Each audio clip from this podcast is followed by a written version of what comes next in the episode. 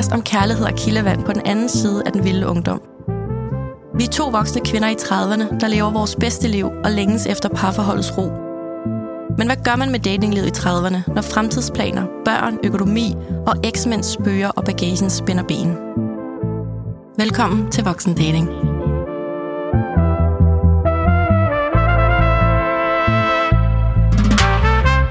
Hej Danika, Hej Claudia. og glædelig første juledag. Ja, glædelig første juledag. Det er lidt hyggeligt. Det er mega hyggeligt, og anden omgang af vores dejlige, spændende, tokrummende, fuldstændig fantastiske og til tider uhyggelige datingberetninger. Ja, præcis. Fordi vi er jo gået lidt på juleferie her nu, så, men Det der er vi. skulle der selvfølgelig stadig ikke øh, være voksendating hver Præcis. mandag, som altid. Så nu får vi bare nogle af jeres lytterberetninger, i stedet for at I kun får vores. Mm-hmm. Ja. Men mm. du introducerede jo en rigtig dejlig gave i sidste uge, Danika. Mm. En julegave kaldte du det. Og så stillede du mig øh, nogle fuldstændig horrible dilemmaer med fuck, Mary kill. Mm-hmm. Den har jeg selvfølgelig lige taget teten på den her gang. Ja. Så vi starter lige med en omgang fuck, Mary kill til dig. Er du klar? Jeg ved nej. Nej, ja, det, skal det bliver jeg du. være. Godt. Så fuck, Mary kill, altså hvem vil du gå i seng med, hvem mm. vil du dræbe, og hvem vil du gifte dig med af de her tre mænd? Altså, mit hjerte hammer nu, så jeg ved bare, at du har været helt... Øh... Ja, jeg har gået fundet? en lidt atypisk vej. Nå, Ja, og jeg snakkede med din øh, veninde Rina og din kammerat Frede om, hvad, Hvad? hvad for nogle øh, kendte mennesker vi skulle udsætte dig for.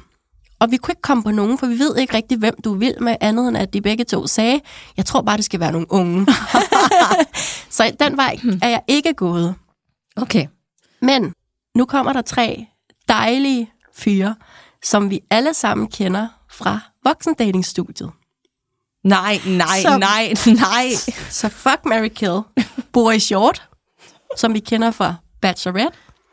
Morten Svane, som vi kender fra to afsnit. Det gør du ikke, det her, Claudia. Og Nikolaj Lydik, som var vores allerførste mandlige gæst, og som vi også kender fra Bachelorette. Det, det, det, simpelthen, det kan du simpelthen ikke gøre. Okay, Fuck, Mary Kill. Okay. Ja. altså, du har spurgt, jeg Ja. svarer. Altså, no hard feelings, hvis Ja. øh, det kommer ud til de her dejlige mænd. De er alle sammen dejlige på hver deres måde, ikke? 100. Det er de altså bare. øhm.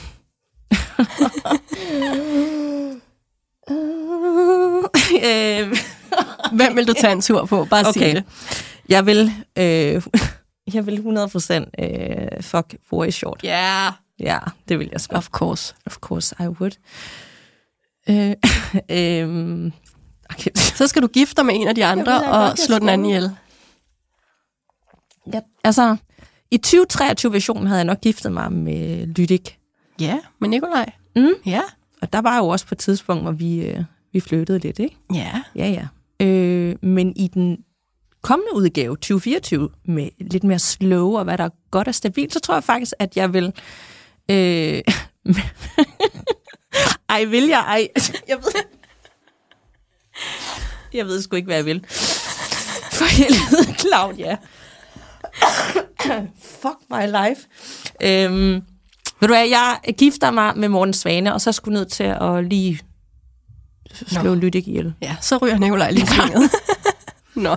Okay, så du tager en tur på Boris, og så gifter du dig med Morten, og så... Og det vil øh, også være et perform. Rest in øh, peace, Nikolaj. Ja, ægteskab, ikke? Men så vil jeg sådan, vi kunne lære hinanden en masse ting, og Ja. det vil gå langsomt, og vi kunne Ja. gå ture, og, Og, tak. ja, og det er hyggeligt. Ja. Tak så for, tusind øh, tak for den. Den ja. havde jeg slet ikke, og den havde vi ikke set komme det der. Nej. Jeg, den skal jeg lige bruge øh, et par timer på at komme ja. over. Og så kan du vride armen om på Rina og Frede, som synes, du bare skal... Det er et ungt, eller hvad? De vidste, at det ville blive et dilemma, hvis jeg bare valgte nogle meget unge kendte mennesker. Mhm. Ja. Ja, så kan jeg så, godt så jeg gik en anden vej. Mm-hmm. Ja. Nå, Nu kæft, wow. tak for det, Danika. Tak og for den øh, selv tak, og hvad man siger. Og nu mm. er det tid til Dating Life Det er det. jeres point of view. Totalt. Er du klar til min første? Ja. Og den har titlen en nærmest Hollywood-værdig lytterberetning. Og I kan godt sætte jer godt til rette, fordi den er Hollywood-værdig. Og ikke nødvendigvis på den gode måde. Hej Danika og Claudia. Tak for en super skøn podcast. Jeg har været lidt i tvivl, om jeg vil fortælle jer om min værste oplevelse med dating. Mest fordi jeg er super flov over det. Men hvis nogen kan få gavn af det, og I kan bruge den, så er det vel fint. I efteråret 2021 matchede jeg med en mand på Tinder. Det var et halvt år efter min skilsmisse, og en af mit første reelle forsøg på at finde en ny kæreste. Jeg havde brugt tiden efter skilsmissen på at hele mig selv og finde en ny balance sammen med mit barn på halvanden år. Jeg var bevidst om at finde en anden type mand end min eks, og det mente jeg altså, at jeg gjorde. Både udseendelsesmæssigt, udstråling, intelligensmæssigt. Det hele var meget anderledes. Vi skrev nogle dage og begyndte hurtigt at snakke i telefon sammen. Kemien var fantastisk. Første date var en gåtur i mit område, og han inviterede mig efterfølgende på street food i Aarhus til frokost. Han kørte mig hjem, for jeg skulle hente min søn, og så besøgte han mig igen samme aften efter min søn sov, for vi ville så gerne være sammen. Efter cirka fem måneder synes jeg, at ham og min søn skulle mødes. Han hentede os, og vi kørte ud og fik brunch sammen i Aarhus. Og efter den dag nåede vi at ses nogle gange hos mig, hvor han også hilste på min søn. Ham og jeg havde lange snak om fremtid. Ægteskab, børn, hus, hele muligheden. Han sagde, at han elskede mig, at han glædede sig til, at hans barn lå i min mave. Alt var godt. Eller var det? I alle seks måneder, vi endte med at date, var der noget off. Når vi var sammen, var alt virkelig godt. Det fysiske var fuld af elektricitet, og vi havde dybe og fantastiske samtaler. Han charmerede min søn og mig. Men når vi ikke var sammen, så var der en afstand. Han var ikke altid nem at få fat i. Han tog aldrig telefonen, hvis jeg ringede til ham. Det var altid ham, der ringede til mig. Og han undskyldte med sit arbejde. I løbet af de seks måneder havde vi flere små pauser af en uge eller to ugers varighed, fordi min mavefornemmelse var off, men vi endte altid tilbage sammen. Efter seks måneder havde vi en af de famøse pauser. Jeg tog kontakt igen efter cirka halvanden uge, og han greb min henvendelse med det samme og sagde, hvor meget han savnede mig. Han fortæller mig, at han er på ferie i Kroatien. Jeg siger for sjov, Nå, med din kæreste? Og han svarer, haha, nej, dog ikke, det er med min ven Daniel.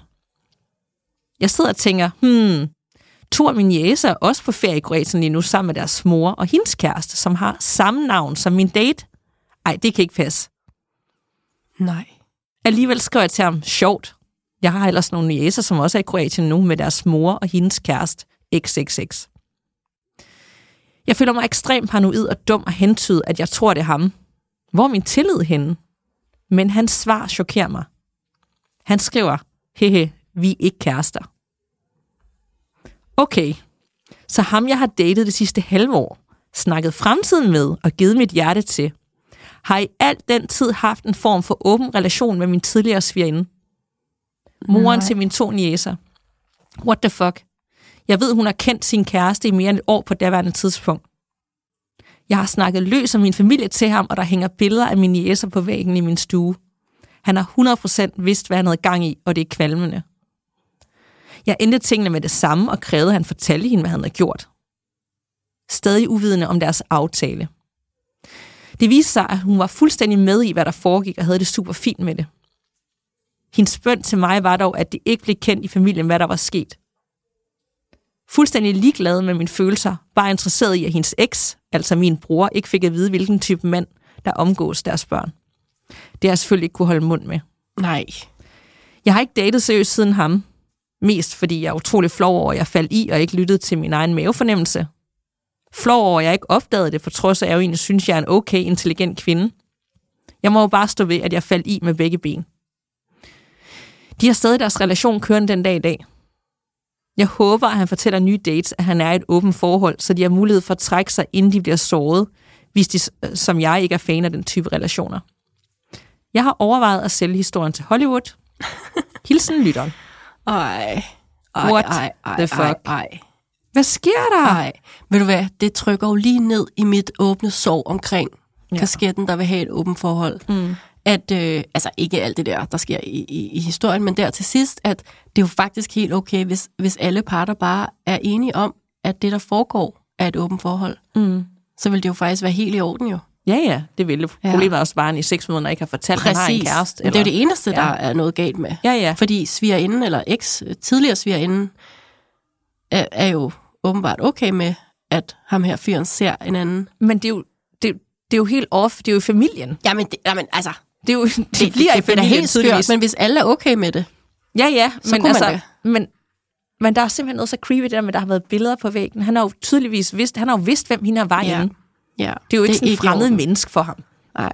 Han har jo nærmest udvalgt det nøje, tænker jeg, Ja. og gået efter hende, og så har han sagt sådan nogle klamme ting med snakket hus og fremtid, og øh, de børn, du skal have i maven, vores ja, børn, ej, ej, og ej. Samtidig med, han har en mødt hendes barn. Han, han har mødt, altså, og hun har jo troet, det bare var de to, der sås. Ej, Men hvad er vi tilbage ved igen? synd. Der var noget off fra start. Præcis, præcis. Og så bider jeg også mærke i, at hun siger, altså sådan noget, at hun sådan føler sig dum, og hun er jo egentlig en, en intelligent kvinde, og hvordan kunne hun falde i for det? Jeg mm. kender totalt den der følelse.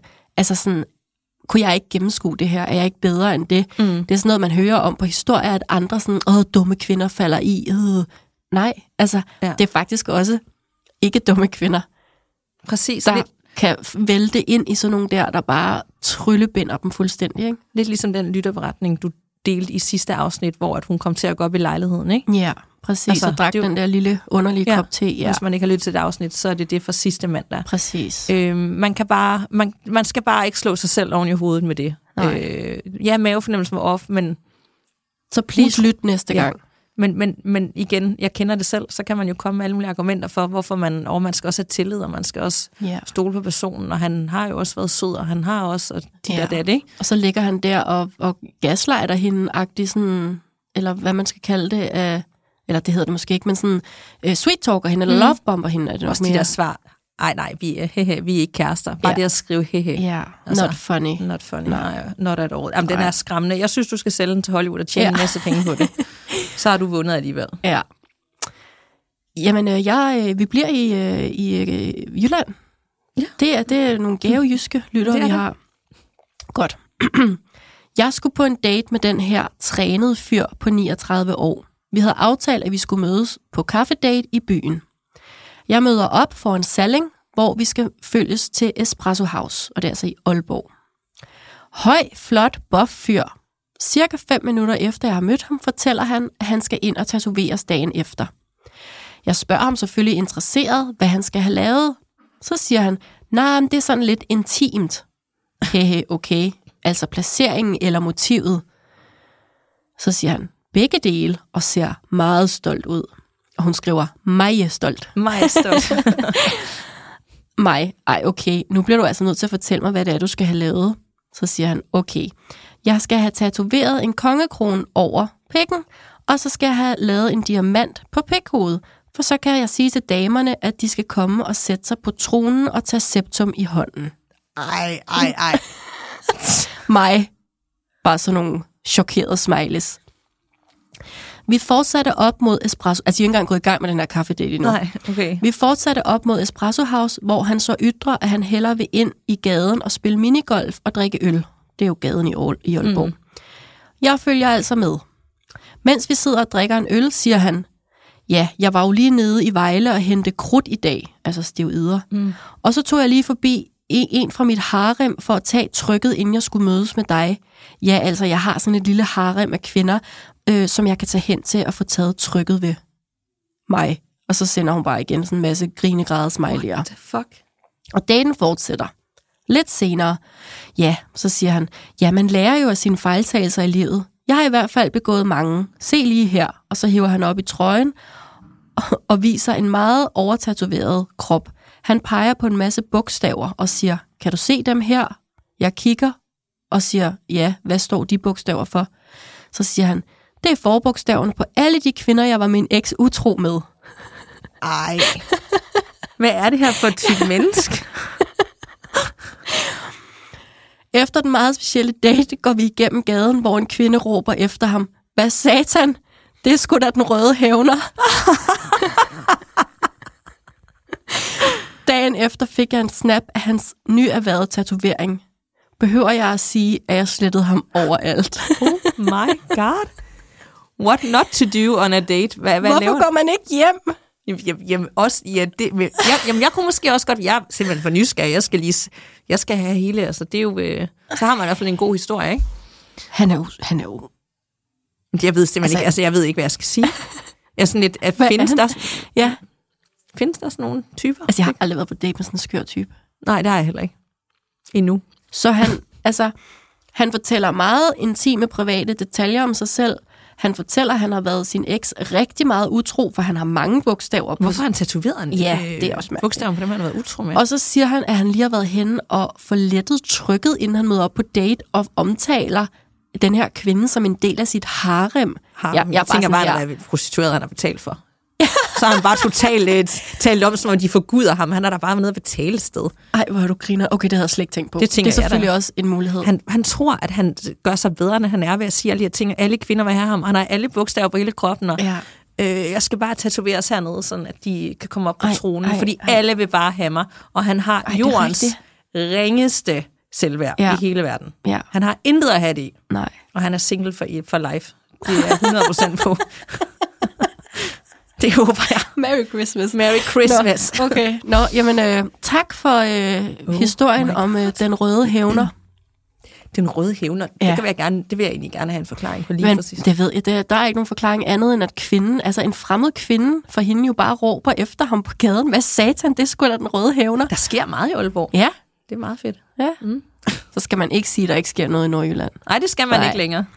Det, det, Nå, tak for den dejlige, underlige historie. Wow. Det, altså, det, Du det siger, lige han er single for life. Han er single for life. Men det gode er, når man har haft sådan en oplevelse, som, øh, som slutter her, så, så, så kan det kun gå bedre næste Ja. gang. Og Ud det, er på date med dig igen. Ja. Det skal kun blive bedre. det kan kun blive bedre Ja. herfra. Så det er faktisk nogle gange godt at starte der. Gud, hvor er du positiv. Det var sgu dejligt take. Det kan kun blive bedre. ja, Nå, øh, fra den ene yderlighed til den anden. okay. Lad mig Øh, høre. har overskriften, hvad gør man, når man har svært ved at acceptere, at man er alene? Oh. Så det er sådan et dilemma. Hej I to. Jeg har en historie, og deri et dilemma, som jeg rigtig gerne vil dele med jer og høre jeres synspunkter på. Jeg elsker mine veninder, som gerne taler med mig og giver råd, men det er nogle gange lidt svært, når de alle står et helt andet sted med kæreste, børn, hus osv. Kender. Mm. Det bliver måske lidt langt, så undskyld for det på forhånd. Hurtig baggrundsinfo. Jeg er 31, har været officielt single hele livet, mere eller mindre selvvalg i forskellige perioder, og er aktiv på alle tænkelige dating-apps. Jeg har igennem de sidste 8 måneder datet en fyr, og desværre vidste de sidste mange måneder, at det ikke skulle være os. Jeg var ikke forelsket, selvom han var både sød og dejlig. Et godt gammeldags situationship, men som havde en naturlig udløbsdato i starten af næste år, da han skal have nogle ting i hans liv, som den andet medfører en flytning. Men i mangel på bedre, og for det alt det, I nok kan genkende, tryghed, sex, hudsult, bekræftelse, så var min plan, at vi skulle se hinanden indtil datoen, for den naturlige slutning kom.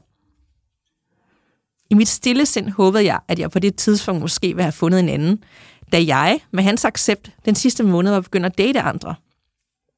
Min plan fik dog en meget pludselig ende, da han i sidste uge valgte at slutte det imellem os. Jeg var fuldstændig uforberedt, og selvom jeg ikke var forelsket i ham, følte jeg, at mit hjerte var blevet knust, da han gik fra min lejlighed den aften. Både fordi min sikkerhed forsvandt på et splitsekund, og fordi tanken om, at det nu bare var slut, slog mig fuldstændig ud.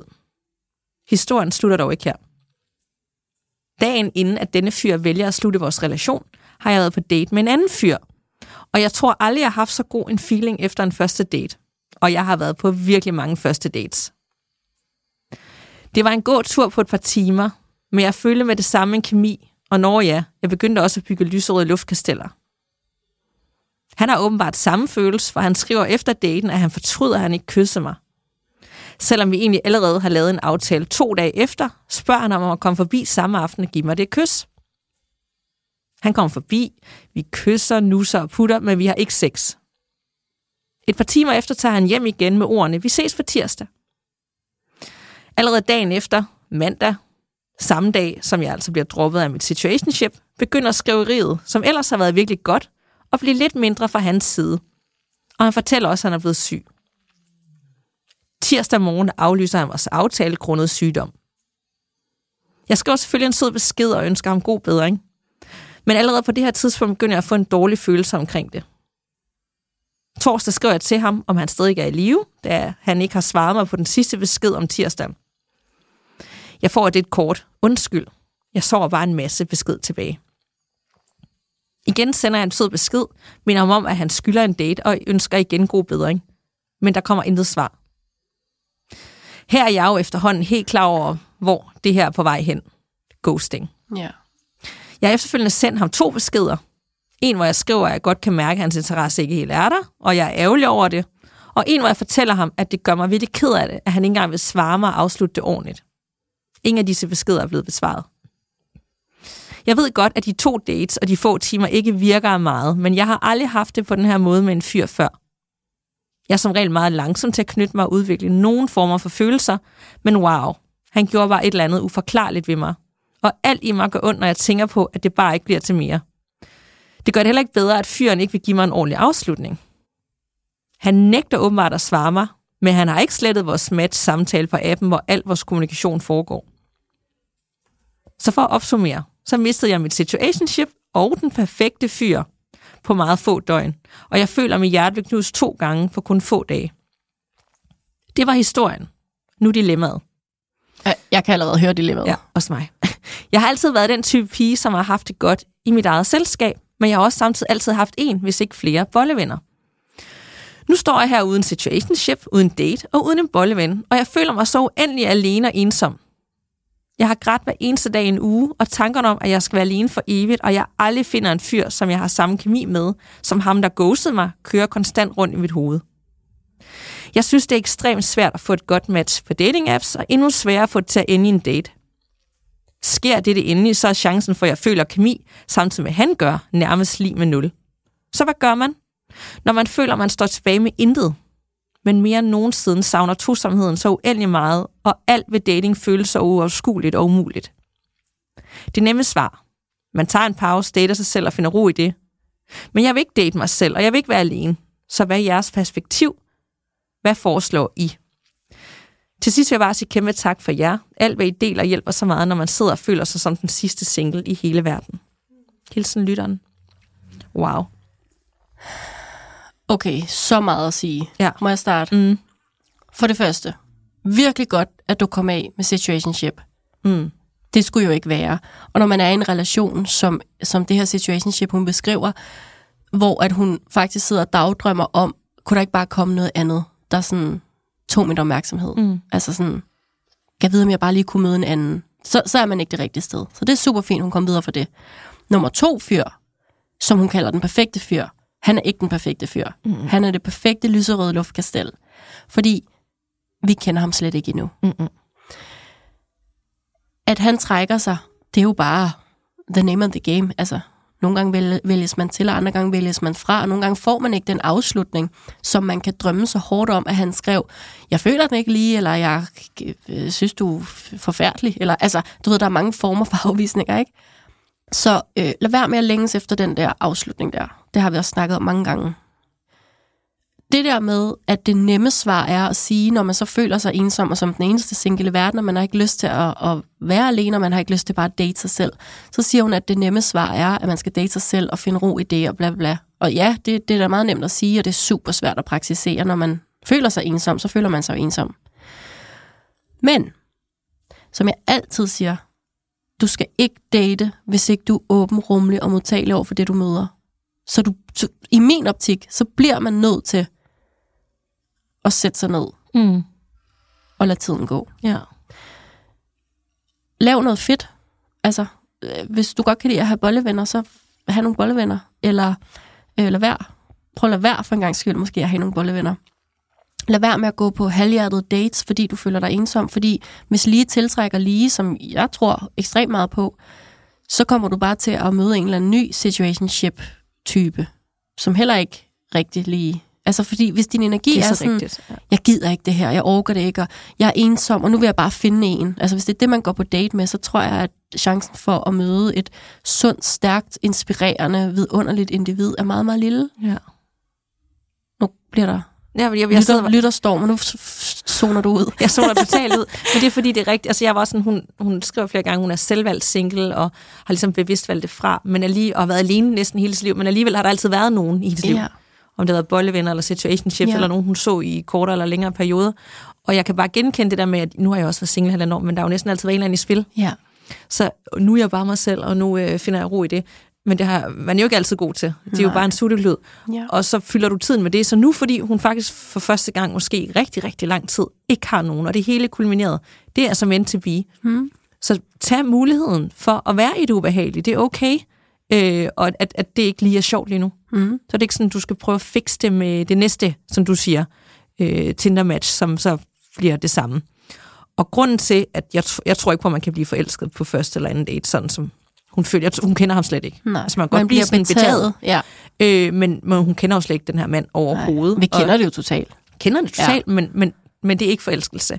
Og ud fra de snakke, vi havde med, med både Aisha og Pernille i øh, de tidligere afsnit, så tror jeg simpelthen, man bare har trigget noget i hende, for nu har hun pludselig at gøre med en, der er utilgængelig. Mm. Det lyder som om i hendes situationship, så er det hende, der har været utilgængelig. Ja. Og ikke rigtig sådan, åh, må jeg date andre og sådan noget. Han havde utilregnelig, og inderst inde, så vidste hun jo godt, det ikke var super trygt og sikkert. Ja. Øh, og hun havde jo mavefornemmelsen, at ah, han gider ikke helt, ikke? Ja. Og så ville hun det endnu mere. Ja. Men det handlede slet ikke om ham. Ja. Det er Præcis. Så der er, jeg tror bare, man skal arbejde med nogle ting igen. Hvorfor er det, du går efter det? Hvorfor er det, du tiltrækker det? Mm. Så du har faktisk fået en gave, en julegave, i form af, at du ikke har nogen i dit liv. Ja. Så brug den mulighed for at se ind af. Ja. Og det, igen, det er nemt at sige. Ja. Vi har prøvet det flere gange, og det er mega nederen. Ja. Og det er mørkt, og det er koldt, og det er trist, og du er bare ligge med en i sofaen og se Netflix og chill. Ja. Og det kan du ikke. Og sådan er det. Præcis. Og så er der virkelig et, et, en sjov ting, eller en spændende ting at tænke på, ud fra det, hun skriver, at at være selv, selvvalgt single, og alligevel være ked af at føle sig som den sidste single i verden. Mm. Det er jo sådan meget modsigende. Ja. Så er du selvvalgt single, eller er du håbløs romantiker, der bare har øh, virkelig trange kår lige i øjeblikket? ja. Eller prøver ligesom, i stedet for at stå ved, jeg vil fandme gerne møde en og den store kærlighed. Ja.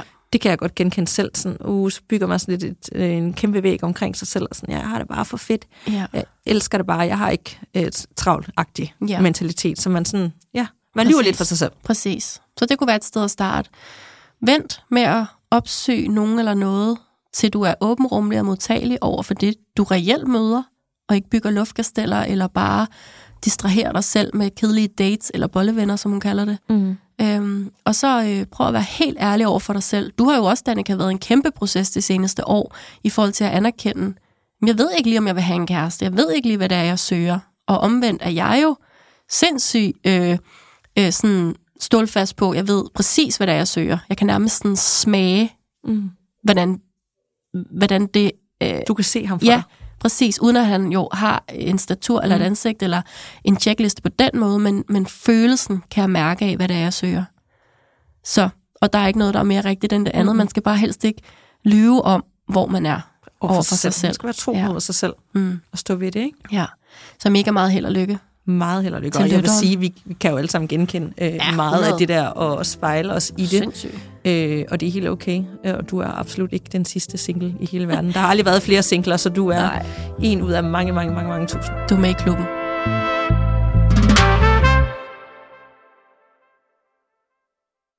Alright. Jeg har en øh, sidste datinghistorie med for i dag. Mm-hmm. Kom med den. Kære Danika og Claudia. Denne her historie foregår for nogle år tilbage. Jeg skriver med en fyr på Tinder. Vi kan kalde ham Nils. Nils og jeg skriver sammen, og vi aftaler at mødes. Få timer før daten skriver han, at han ikke lige var kommet hjem fra hospitalet endnu på grund af et brækket ben. What the fuck? Men at jeg meget gerne måtte besøge ham på patienthotellet. Jeg tænkte, det var øh, mildest talt mærkeligt at mødes på et hospital, men jeg kunne ikke finde på undskyldninger for ikke at dukke op så kort tid før daten. Jeg forsøgte mig med, at det var ok at udskyde aftalen, men han insisterede. Så jeg tager forbi en tank på vejen og medbringer snacks og sodavand til os. Han modtager mig på patienthotellet, tager imod snacksene og lægger dem til side. Han havde selv gang i en sodavand og noget slik, men bød ikke mig på noget. Grinesmejle.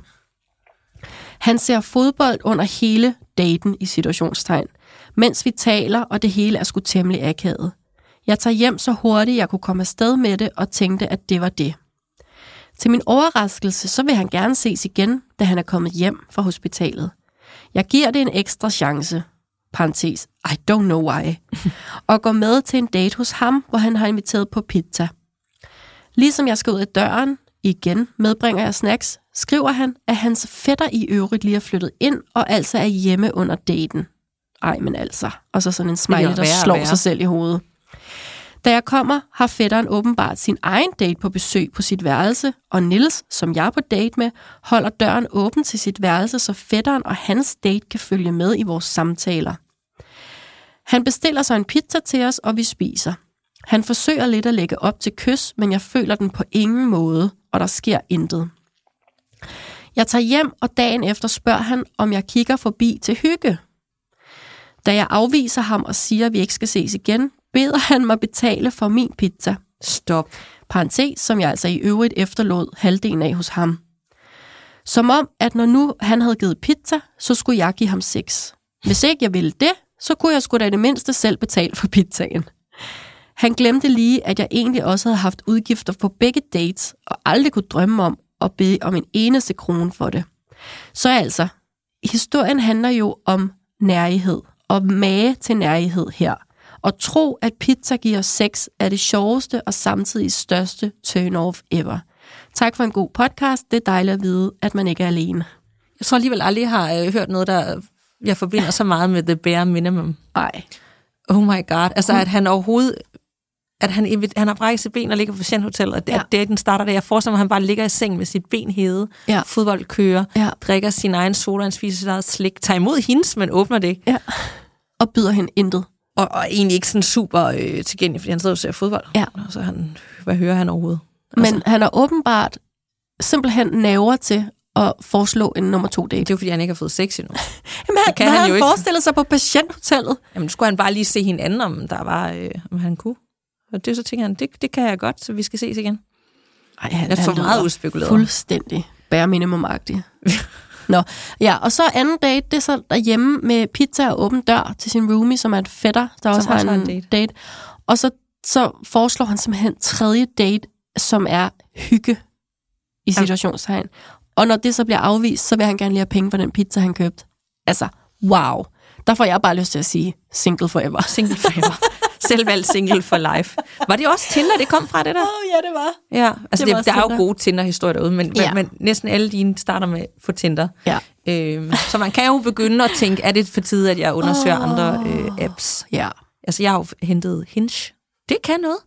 Ja, Ja, okay. så man, man kan godt undersøge andre muligheder Okay. end, end Nå. Tinder, ikke? Hvis, hvis, hvis det er. Nils og, Nils og som sidste uge, Ip og alle de typer, man møder Ja. på Tinder. Ja. Der er jo også øh, Ja. andre typer, ikke? Altså min erfaring er jo bare desværre, at når jeg har haft Happen og Bumble og Tinder på samme tid, så er det de samme. Altså ligesom at jeg er på alle tre, så er 100%. mange af de fyre, jeg matcher er med, de er også fordi på alle tre. til noget. Jeg synes bare, appen er flottere og sådan pænere sat op, og der er lidt andre Ja. muligheder og sådan noget, Ja. ikke? Men Ja. ja. Øh, Det kan man også høre om i vores afsnit uh, Dating Apps, Do's and Don'ts. ja, det kan Ja. ja. man. Eller, eller Tinder eller terapi. ja. Grunden til, at du måske er derinde, ikke? Ja. Øh, det kan være, at, øh, at Nils han bruger det som terapi, og ikke ja. for at finde den store Pizza, kærlighed. Nils. Pizza Nils. Nå, så watch out, hvis uh, Pizza Nils inviterer på pizza, så vil han altså have sex. Jamen, det er sgu, altså, der har sådan et, det er okay, og øh, for, altså, ej, patienthotellet, og så hjemme ved ham. Vi skal sgu sætte sta- øh, standarden lidt højere. Ja. Øh. Forvent lidt mere. Altså, en Ja. god tur er jo en gang million forhold til det her. Ja. Det er jo øh, nærmest at blive flået rundt i privatfly sammenlignet med Niels. så, Ja. ja. Nå, wow. Niels, tag dig lige sammen. Ja, Ja. tag dig sammen. Så er der vist bare at sige øh, glædelig første juledag, Danika. Ja, Og øh, tak for i dag, Danika. tak for i dag, Claudia.